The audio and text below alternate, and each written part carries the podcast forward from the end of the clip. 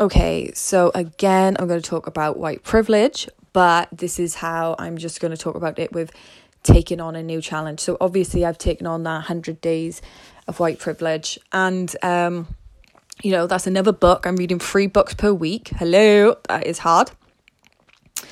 And how you know, and I'm also doing a 25 day push up challenge on my normal page. I mean, I've got so many plates up in the air, and obviously, they fell when um, I had um, some information about like how I had a mole and I need to get him removed. I was like, oh my god, um, so do you know what I did over the weekend? I started going into problem solving mindset. So I started looking at all the content that I did and seeing what was giving me the most value and stuff like that. So I decided um, every week I do seven tips on like LinkedIn, um, Twitter, Instagram, not Instagram, um, Facebook. And I was just like, do you know what? These ain't getting me bl- blinking really nowhere.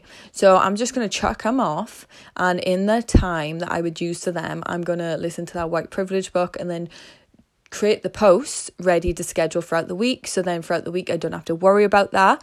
Um, so that honestly it just really helped me so always review in your life what you're doing and what you know what much value is about it and it's so hard on times because you know you're like i don't want to quit this blah blah blah but i mean like i've been doing that for so long and obviously linkedin had a brilliant algorithm but I've noticed I created a new account. I'm not willing to put in the time and effort to connect with my community and blah blah blah. It's just wasted time. It is just like, yeah, it's great to just tick that box, but I would be better off putting it into 100 days of white privilege and then not overly burning myself out.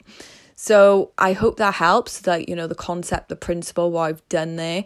Um, just being able to be like, yeah, sorry, I'm gonna have to walk away. Obviously, I'm gonna post um on my LinkedIn. I may consider then just posting every now and then on there, like ad hocly, and just being like, you know, I tried. Um, and then you never know, stuff may happen, and then I can go back to using my personal LinkedIn um, which the algorithm does work really well. I mean, you go viral quite quickly on there.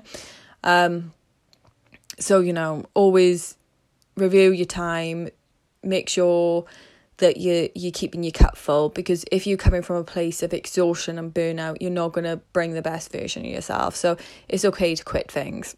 I hope it helps. Yeah.